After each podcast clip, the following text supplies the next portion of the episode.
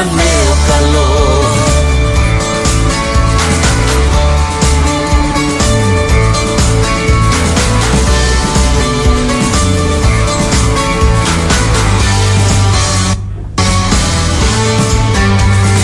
Ναι, δεν το λες ποτέ Φίλες και φίλοι, τι να πει κανείς για τον Νίκο τον Πορτοκάλογλου. Για την εποχή των Φατμέ, για τις δεκάδες συνεργασίες με τα μεγαλύτερα ονόματα της ελληνικής δισκογραφίας, για τη σχέση του με τον Λαβρέντι Μαχαιρίτσα, για τα υπέροχα μουσικά δώρα που μας έχει προσφέρει μέσα από τη φωνή και τα τραγούδια του. Πραγματικά, ποιος δεν έχει τραγουδήσει τα τραγούδια του και ποιος αναρωτιέμαι δεν έχει ταξιδέψει με αυτά; Να μιλήσω για το μουσικό κουτί, την πιο επιτυχημένη μουσική τηλεοπτική εκπομπή με τους αμέτρητους καλεσμένους. Σε μια πρόσφατη συνέντευξή του δήλωσε ότι είναι η πιο σκληρή δουλειά που έχει κάνει ποτέ στη ζωή του. Παρ' όλα αυτά, εγώ θα έλεγα, είναι ασταμάτητος, συναυλίες όλο το καλοκαίρι και ευτυχώς για μας έρχεται και η σειρά της πόλης μας, όπου το Σάββατο που μας έρχεται, για το επόμενο, για το Σάββατο που μας έρχεται εννοώ, δηλαδή στις 25 του μήνα, θα βρίσκεται στο κηποθέατρο Νίκος Καζαντζάκης για την τελευταία καλοκαιρινή συναυλία του. Είναι τελικά τυχαίο Νίκο που μας άφησες τελευταίους ή όντως μας αγαπάς τόσο πολύ που ήθελες να κλείσεις με αυτό τον όμορφο τρόπο τον κύκλο των εμφανίσεων σου; Να σε καλησπέρισω στον Πολίκα 89,8 και σε ευχαριστώ Καλησπέρα, πολύ καλησπέρα σε για την όλους. αποδοχή της πρόσκλησης. Ναι, ναι, ναι. Ε, επ- η συναυλία στην, ε, μ, στο Ηράκλειο είναι μια συναυλία που είχε προγραμματιστεί για νωρίτερα. Για, για κάποιους λόγους ε, αναβλήθηκε και έμεινε τελικά τελευταία αλλά ε, χαίρομαι ιδιαίτερα γιατί μ, άλλαξε και ο, μ, άλλαξε και ο χώρος που θα παίξουμε και θα παίξουμε τελικά στο αγαπημένο μου θέατρο που είναι το θέατρο Νίκος Καζαντζάκης ε, και επίσης θα, είναι- θα είναι η τελευταία που κάνουμε με αυτό το σχήμα. Ε, με το Στάθη Δρογόση δηλαδή. Ε, και τι να πω είμαι πολύ χαρούμενος που θα κλείσουμε το καλοκαίρι μας εκεί. Εγώ θα έλεγα ότι είμαστε εμείς περισσότερο χαρούμενοι που θα σε έχουμε και θα σε απολαύσουμε α, αυτό το Σάββατο έτσι σε αυτή την ε, ζωντανή συναυλία σου.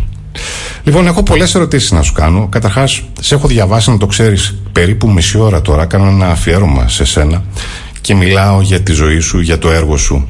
Αλλά προφανώς είναι πολύ ωραιότερο και πολύ πιο ζεστό αυτά να μας τα λες κατηδία, να μας τα λες απευθείας εσύ. Συνθέτης, στιχουργός, ενορχιστρωτής, ερμηνευτή, ερμηνευτής. Τελικά, πώς αισθάνεσαι, πώς θες να σε χαρακτηρίζουμε καλύτερα; Ε, όλα αυτά ε, περιλαμβάνονται στη λέξη τραγουδοποιός. Δηλαδή είναι αυτή η τέχνη, η τέχνη των ε, προγόνων μας ας πούμε. Από τους ρεμπέτες ξεκινάει αυτό νομίζω. Αλλά και από παλιότερους, από μουσικούς της δημοτικής παράδοσης. Και στην Κρήτη υπήρχε αυτό πολύ έντονα. Ε, αυτό το είδος καλλιτέχνη δηλαδή που γράφει στίχο, μουσική, τραγουδάει, ε, είναι και μουσικός, παίζει ένα όργανο. Το δικό μου όργανο είναι η κιθάρα ως γνωστόν Σωστό. και μ, ε, το αγαπάω πολύ, δηλαδή μ, νιώθω και συν της άλλης και κιθαρίστας. Ε, μ, τι να πω, εντάξει, για, για μένα το, το πρωταρχικό είναι η δημιουργία. Θα ήθελα δηλαδή να σε ρωτήσω σε αυτό. Από τα εφηβικά μου χρόνια mm-hmm. θυμάμαι να προσπαθώ από τότε που άρχισα να μαθαίνω τα πρώτα κόρτα στην κιθάρα να, να γράφω δικές μου μελωδίες, να παλεύω με το στίχο που για μένα είναι το πιο δύσκολο. Ο λόγος δηλαδή είναι πιο δύσκολο, τουλάχιστον για μένα, πιο δύσκολο στοίχημα από τη μουσική, από τη σύνθεση. Και από ό,τι παρατηρώ κιόλας, βλέπω ότι έχουμε πολύ καλούς συνθέτες, αλλά ε, είναι σπάνιοι καλοί στιχουργοί. Οι ερωτήσεις είναι πολλές και η μία φέρνει την άλλη. Καταρχάς, θα ήθελα να σε ρωτήσω, γράφεις πρώτα τη μουσική ή πρώτα το στίχο; Δεν έχω ένα, μια ε, συνταγή γι' αυτό. Δηλαδή, έχω γράψει τραγούδια με όλους τους τρόπους. Συνήθως όμως ξεκινάω από μια ιδέα στιχουργική. Δηλαδή μπορεί να μην είναι ένας ολοκληρωμένος στίχος αλλά να είναι ε, δύο φράσεις ή ένα ρεφρέν.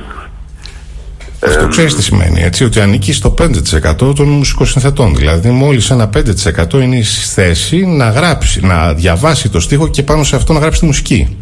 Συνήθως γίνεται το αντίθετο, έτσι δεν είναι; αυτό κάνουν, μελοποιούν στίχο ε, τουλάχιστον διαβάζοντας κάπου αυτό, ε, αυτό έμαθα ότι συνήθως οι περισσότεροι συνθέτες γράφουν πρώτα τη μουσική και μετά ψάχνουν να ντύσουν ε, τη μουσική τους με στίχους. Συμβαίνει και το αυτό, αντίθετο. ναι, συμβαίνει αλλά ε, η, η, παράδοση ας πούμε των ε, έντεχνων συνθετών ο Θοδωράκης, ο Χατζηδάκης, ο Ξαρχάκος μελοποιούσαν ε, στίχους. Πολλές φορές συμβαίνει και το αντίθετο αλλά τέλος πάντων ο καθένας έχει τον τρόπο του. Ε, και εμένα μου έχει συμβεί να γράψω πρώτα μελωδία και μετά, να, ε, μετά να γράφω το στίχο, αλλά αυτό μου είναι πιο δύσκολο. Χρειάζομαι δηλαδή την πρώτη σπίθα ε, από μια ιδέα στιχουργική, από ένα βίωμα, από, ένα, ε, από κάτι που μου συνέβη και καίγομαι να το, να το μοιραστώ, να το εκφράσω και από εκεί ξεκινάει η έμπνευση για ένα τραγούδι. Η μουσική σήμερα πιστεύεις ότι είναι εύκολη και με ποια είναι το εννοώ; Δηλαδή ότι υπάρχουν πράγματα που πραγματικά φοβάται η μουσική να αγγίξει; Αν καταλαβαίνεις την ερώτηση που σου κάνω αν υπάρχουν πράγματα που φοβάται η μουσική να αγγίξει, να αγγίξει σωστά με ποια έννοια; Με ποια έννοια; Ότι αυτή τη στιγμή ακούμε. Έχει μπει πλέον τεχνολογία πολύ στη μουσική. Δεν ακούμε αυθεντικά όργανα. Ακούμε κάτι εντελώς διαφορετικό. Έχει τροποποιηθεί η μουσική, τουλάχιστον για πολλούς, για αρκετούς ε, μουσικού συνθέτε, καλλιτέχνες, εν πάση περιπτώσει, προσπαθούν να περάσουν το δικό τους στίγμα στη μουσική.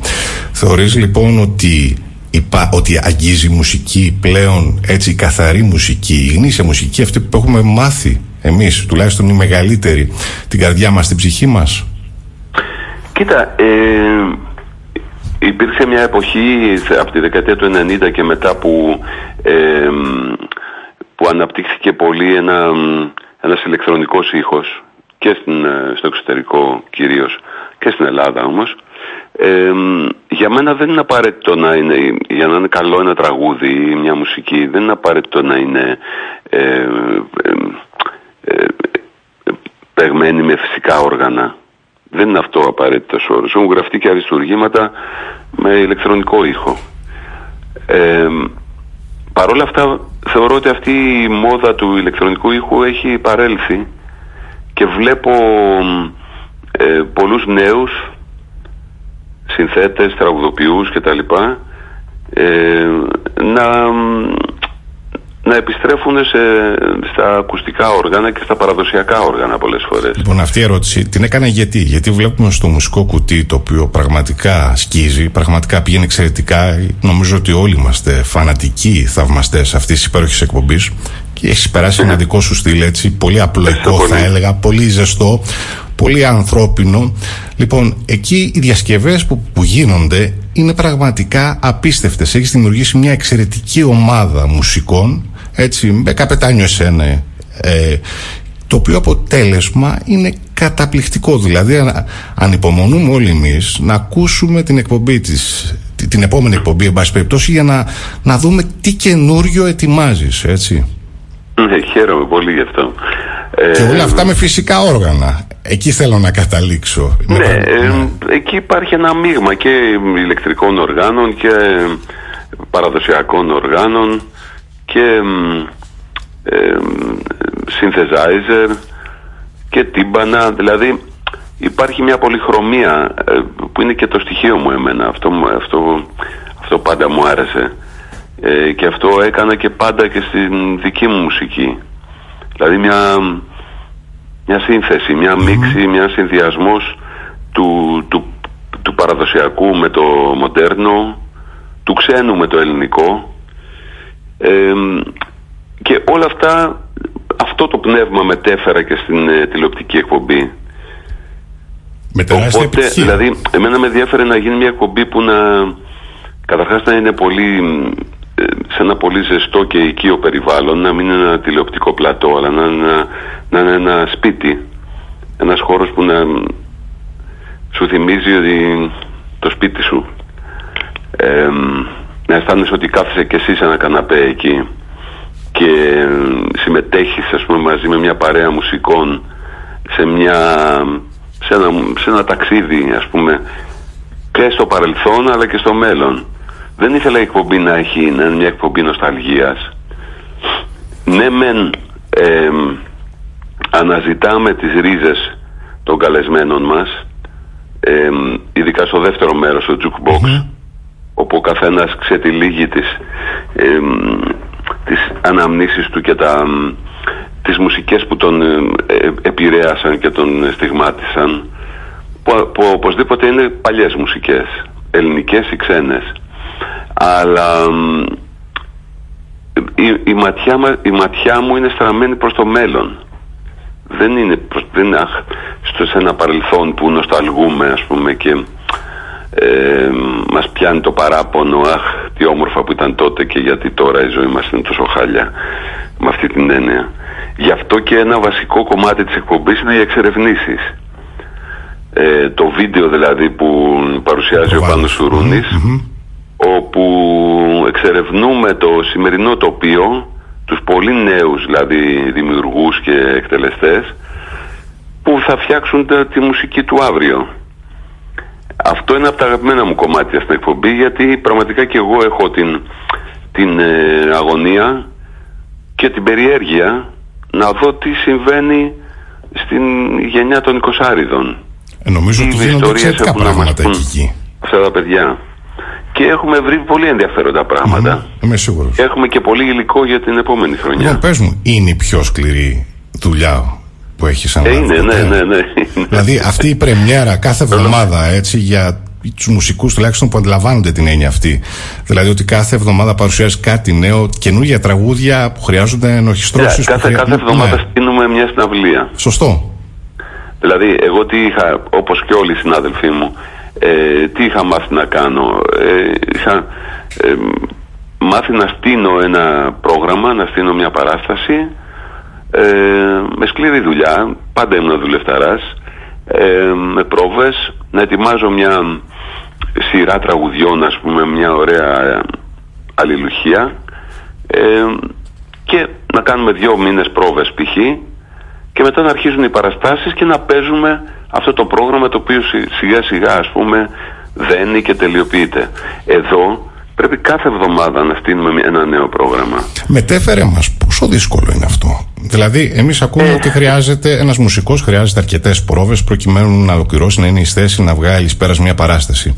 Εδώ τι ναι. ακριβώς γίνεται; Εντάξει, τα παιδιά είναι υπερταλαντούχοι μουσικοί. Ε, τους διάλεξα έναν έναν. Είναι, είναι σπάνιοι μουσική δηλαδή. Οπότε γίνεται και η δουλειά πιο, πιο γρήγορα, από ό,τι θα γινόταν κανονικά. Ε, αλλά δεν είναι μόνο οι πρόβες, είναι όλη η προετοιμασία. Να, να σκεφτούμε ένα ενδιαφέρον ζευγάρι, ένα ενδιαφέροντα συνδυασμό δηλαδή καλλιτεχνών. Που να υπάρχει και μια αντίθεση, είτε ηλικιακή είτε μουσική αντίθεση. Ε, γιατί αυτό πάντα βγάζει κάτι πιο ενδιαφέρον. Ε, μετά είναι να αποφασίσουμε μαζί με τους καλεσμένους το ρεπερτόριο που θα παιχτεί. Μετά να γραφτούν οι παρτιτούρες, να γίνουν οι πρόβες, να μελετήσω το βιογραφικό των καλλιτεχνών που καλώ, όπως κάνεις και εσύ, ε, όταν, όταν πριν συνέντευξη από κάποιον. Να μάθω δηλαδή την ιστορία, της, τη διαδρομή του και ώστε να στήσω τις ερωτήσεις και μετά μαζί με τη Ρένα, τη Ρένα Μόρφη που είναι μια πολύ αγαπημένη μου παρτενέρ στην εκπομπή γιατί είναι μια, μια, μια πολύ ταλαντούχα και πολύ έξυπνη γυναίκα. Συγγνώμη σε διακόπτω, γράψατε και ένα τραγούδι μαζί, το πιο ναι. πρόσφατο, έτσι. Μίλησα μας λίγο για αυτή τη συνεργασία. Φεύγουμε λίγο από το Τζομπόξ, αλλά ουσιαστικά παραμένουμε εκεί. Ε, ναι. ναι. Ε, μέσα στην προετοιμασία της εκπομπής, ε, μάλλον για να πάω λίγο πιο πριν, στην πρώτη καραντίνα, στη διάρκεια της πρώτης καραντίνας, ε, που μείναμε όλοι κλεισμένοι σπίτια μας, εγώ είχα την, την πολυτέλεια να κλειστώ στο στούντιό μου, που είναι μέσα στο σπίτι μου, και να προετοιμάσω μια δουλειά. Δεν έχω προλάβει να την ολοκληρώσω ακόμα, αλλά ένα τραγούδι από αυτή τη δουλειά ήταν το ένα νέο καλό, γραμμένο εκεί στην περίοδο της καραντίνας που μόνο κακά νέα ακούγαμε, ε, σαν μια ευχή περισσότερο. Πότε επιτέλους θα ακούσω κι εγώ ένα νέο Ε, και προετοιμάζοντας την εκπομπή σκέφτηκα ότι θα ήταν πολύ ωραία ιδέα να το πούμε μαζί με τη Ρένα το τραγούδι. Οπότε έτσι βγήκε τελικά το τραγούδι το συγκεκριμένο. Και έτσι και έγινε, ναι. Αυτό το υπέροχο αισιόδοξο τραγούδι, έτσι, το οποίο γράφτηκε όπως μας λες μέσα στη, στο πρώτο lockdown. Ναι, ξέρεις, τα, πιο αισιόδοξα τραγούδια μου τα έχω γράψει σε σκοτεινές εποχές. Γιατί, γιατί ε, προφανώς νιώθω την ανάγκη όταν ζορίζομαι είτε για προσωπικούς λόγους είτε για κοινωνικούς λόγους ε, όταν ζορίζομαι να, να κοιτάξω προς, προς το φως να κάνω μια ευχή όπως είπα προηγουμένως κάπως έτσι γράφτηκε αυτό το τραγούδι όπως έτσι είχαν γραφτεί παλιότερα και τραγούδια όπως το ότι δεν σε σκοτώνει σε κάνει πιο δυνατό ή το να με προσέχεις τραγούδια δηλαδή που, που, που, που περιέχουν ελπίδα και διάθεση να λαχτάρα ας πούμε να, να ανοίξω τα παράθυρα και να μπει φως να μπει ήλιος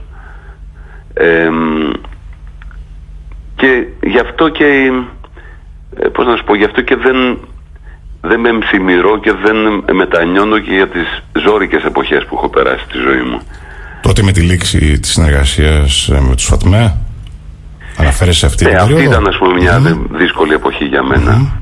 Πολύ δύσκολη. Ξαφνικά από την επιτυχία η σιωπή; Ναι. Κάπως έτσι, ναι. Ναι, ναι, ναι.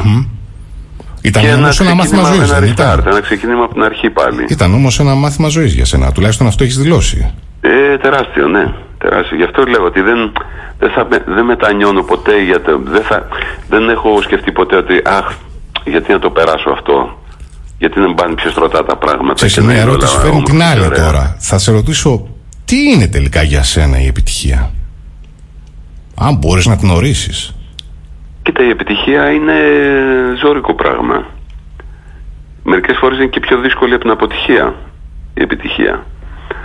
Ε, οι άνθρωποι τρελαίνονται με την επιτυχία. Άλλος καβαλάει το καλάμι, άλλος, άλλος ε, παθαίνει κρίσεις πανικού, παθαίνει υπαρξιακές κρίσεις. Δεν είναι απλά πράγματα αυτά. Γι' αυτό βλέπεις και στην, ε, στη ροκ σκηνή ας πούμε πώς είναι οι άνθρωποι ε, ε, σχεδόν αυτοκτόνησαν ας πούμε επειδή δεν άντεξαν όλο αυτό το βάρος. Ε, λέω σχεδόν γιατί κάποιοι δεν το κάνανε ναι. άμεσα, το κάνανε μέσα, ας πούμε, μέσα από τα ναρκωτικα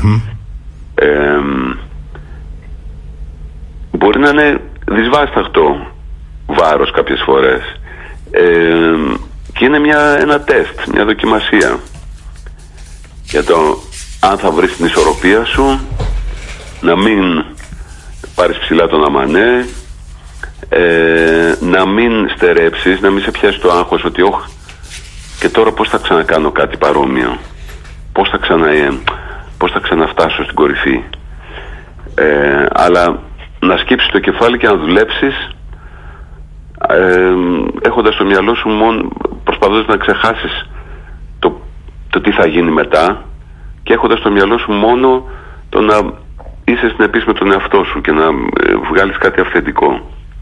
Λοιπόν, θα σε δούμε φέτος ξανά σε αυτή την αγαπημένη τηλεοπτική εκπομπή; Ναι, ναι, αποφάσισα να το συνεχίσω για Μπράβο, δεύτερη πες, μου, χρονιά. πες το μας αυτό, δεν το Ε, ξέρουμε. ναι, βέβαια. Ναι. Και μάλιστα έχουμε Πότε είναι το καλό; πρεμιέρα την επόμενη εβδομάδα, την επόμενη Τετάρτη, ε, με μια εξαιρετική εκπομπή.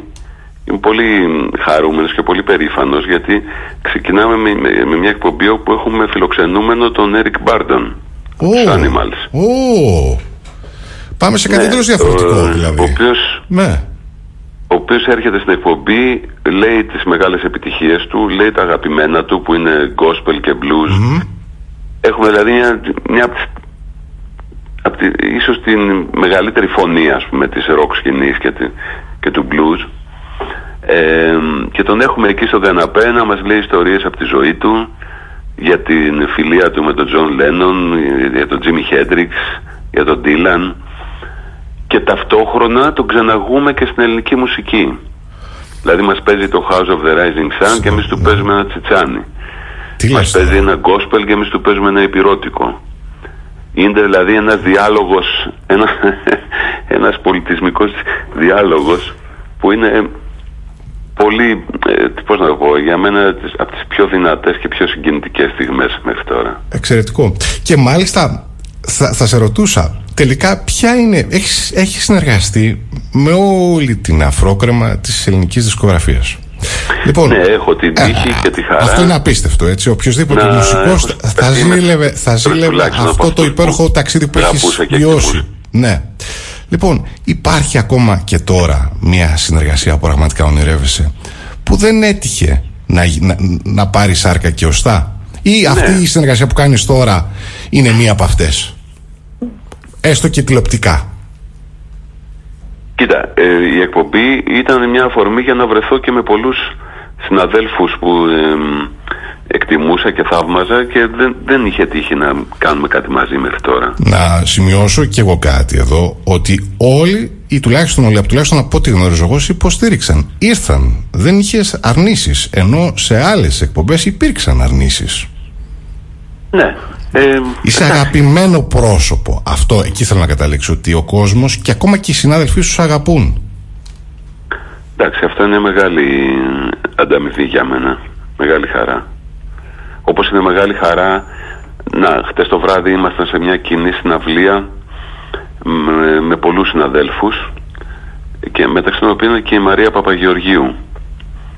Ε, ένα πολύ ταλαντούχο πλάσμα της νεότερης γενιάς ε, η οποία μου είπε ότι δεν ξέρεις πόσο καλό μου έκανε που ήρθα στην εκπομπή σου.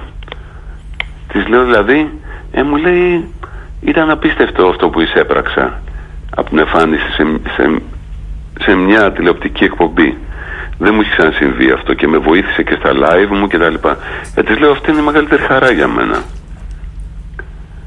Όπως και κα- κάποια παιδιά από αυτά που εμφανίστηκαν σε εξερευνήσεις ε, μου στείλανε μηνύματα ότι μετά από την εμφάνισή τους στην εκπομπή ανεβήκανε πάρα πολύ τα views στο Αυτό είναι YouTube. υπέροχο που λες. Αυτό είναι Ε, υπέροχο. Ναι, Υπάρχει δηλαδή, αναγνωρισιμότητα κοινώς. Αυτό μου λες. έτσι, Ναι, ότι από τη στιγμή και- που θα εμφανιστείς όπως εκεί. και πολλοί συνάδελφοι μου είπαν ότι ε, ευχαριστούμε που ξανά μ, έδωσες μια όθηση σε, αυτό το, σε αυτή την πλευρά του τραγουδιού που Μια ήταν κάπως... ποιοτική όθηση θέλω να συμπληρώσω εγώ. Πώς; Μια ποιοτική όθηση θέλω να συμπληρώσω εγώ. Ναι, ναι, ευχαριστώ πολύ για αυτό. Μα είναι αληθές αυτό. Δεν νομίζω ότι το αναγνωρίζει όλος ο κόσμος. Δεν περιμένεις να το ακούσεις από μένα. Ναι, Έτσι. εμ, Ναι. Η αλήθεια είναι ότι εδώ και αρκετά χρόνια υπάρχει μια δυσκολία. Δηλαδή τα ραδιόφωνα παίζουν, ε, στην Αθήνα τουλάχιστον, παίζουν αυστηρά playlist. Που, τι σημαίνει αυτό; Σημαίνει ότι επιλέγουν, κάνουν μια επιλογή από 300 πολύ γνωστά τραγούδια, ε, μεγάλες επιτυχίες δηλαδή, ε, και παίζουν αυτά τα τραγούδια μόνο, γιατί αυτά τους φέρνουν μεγαλύτερα νούμερα. Όμως πώς θα, το ερώτημα είναι πώς θα βγουν οι καινούργιες επιτυχίες. Αν τα, αν τα ραδιόφωνα παίζουν μόνο τις, Τις παλιές. παλιές. Μμμ. Ε, και μία, μία, μία από τις επιθυμίες μου ήταν αυτή η εκπομπή να βοηθήσει και σε αυτό. Ξέρεις, αυτό είναι υπέροχο που κάνεις και το λέω γιατί. Γιατί ουσιαστικά, έτσι, χωρίς ίχνος ανταγωνισμού, προβάλλεις τους συναδέλφους σου.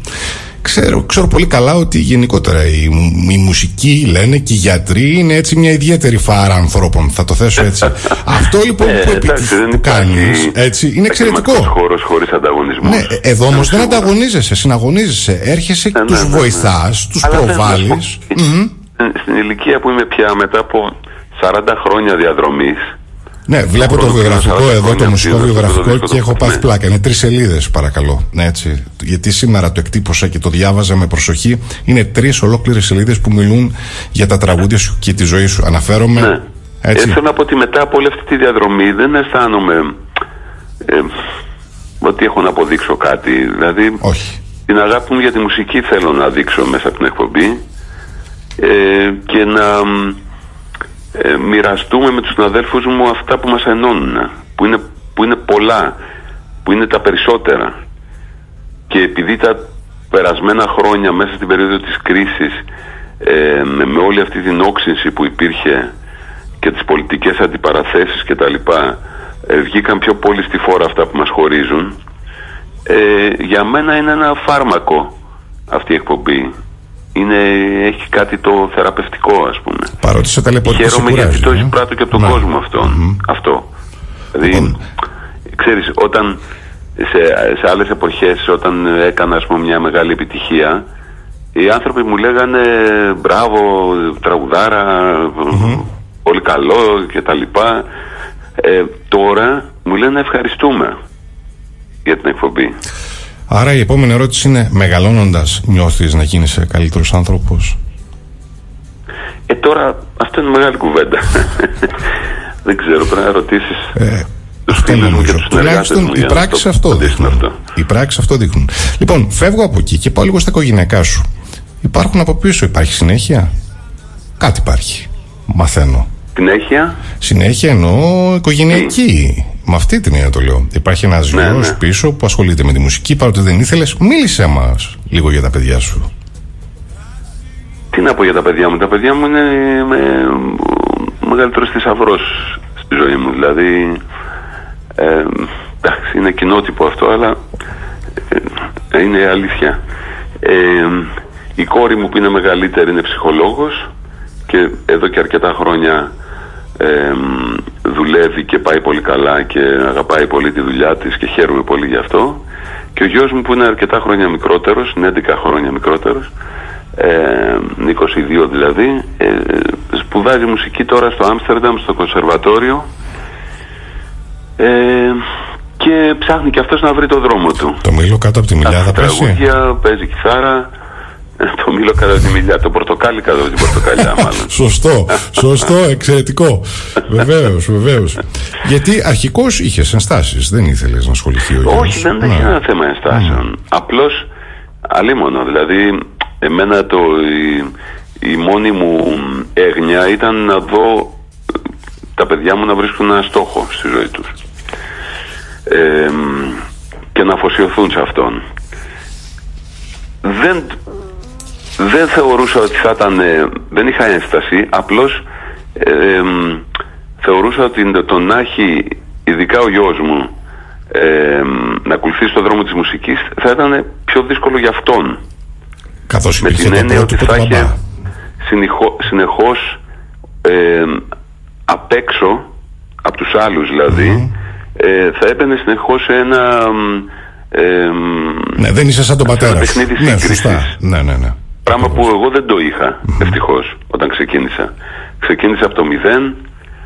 Ε, Να ξέρεις ότι είπαμε την ιστορία σου πριν από λίγο. Δηλαδή, πριν Ναι, σε ωραία, βάλουμε στον οπότε αέρα, μην- μιλήσαμε για σένα. Ε. Μιλήσ- τα είπαμε όλα αυτά, αναφέρθηκα σε όλα μην αυτά. κουράζω τον κόσμο με τα ίδια λοιπόν. Ναι, απλώς αυτό ήθελα να πω, ότι για το γιο μου χαίρομαι γιατί έχει, ε, έχει βρει το στόχο του, είναι παθιασμένος με αυτό, ε, παίζει τελείως άλλα πράγματα και ακούει τελείως άλλα πράγματα από μένα και ελπίζω να βρει το εντελώς, το, ένα εντελώς δικό του δρόμο. Λοιπόν, δεν μπορώ να μην αναφερθώ σε έναν άνθρωπο που αγάπησες πολύ και που συνεργάστηκες μαζί του και είσαστε και από, ήσασταν μάλλον από την Ναι. ίδια πόλη, τον Βόλο, το Λαβρέντι Μαχαιρίτσα. Ναι. Ε, τι να πω για το Λαβρέντι; Με- η- Ο Λαβρέντι Εξαιρετικές μια... συνεργασίες και μεταξύ σας, έτσι. Δηλαδή, απίστευτες συνεργασίες εκείνη την περίοδο. Κοίτα, το, το, το, το εντυπωσιακό με τον Λαβρέντι είναι ότι γνωριζόμαστε από την αρχή, από τότε που αυτός είχε τους τερμίτες και εγώ τους Φατμέ. Είχαμε εντελώς παράλληλους δρόμους. Είμαστε και συνομήλικοι. Ε, και γεννημένοι στην ίδια πόλη. Τα συγκροτήματά μας διαλύθηκαν την ίδια εποχή, τέλος δεκαετία 80. Πόσες συμπτώσεις, ε; πάρα πολλές Ναι. συμπτώσεις. Πολλές φορές είχαμε συζητήσει για συνεργασία, αλλά όλο κάτι προέκυπτε και λέγαμε εντάξει θα το κάνουμε αργότερα. Και τελικά φτάσαμε να το κάνουμε το 18 να, ολο- να, να κάνουμε δηλαδή ένα ολόκληρο χρόνο ε, συνεργασία χειμώνα και καλοκαίρι που πραγματικά ήταν τι να πω μια, μια χρονιά ήταν σαν να έβρισκα το χαμένο μου αδερφό Ευτυχώς που το κάνατε. Ο αυτό έχω να πω. Ευτυχώς που προλάβαμε και το κάναμε. Δυστυχώς που έληξε έτσι. Ήταν ένα τρομερό σοκ. Όπως και για όλο τον κόσμο που τον αγαπούσε, το Λαβρέντι. Ε, τι να πω, ήταν μια χρονιά που μου, ε,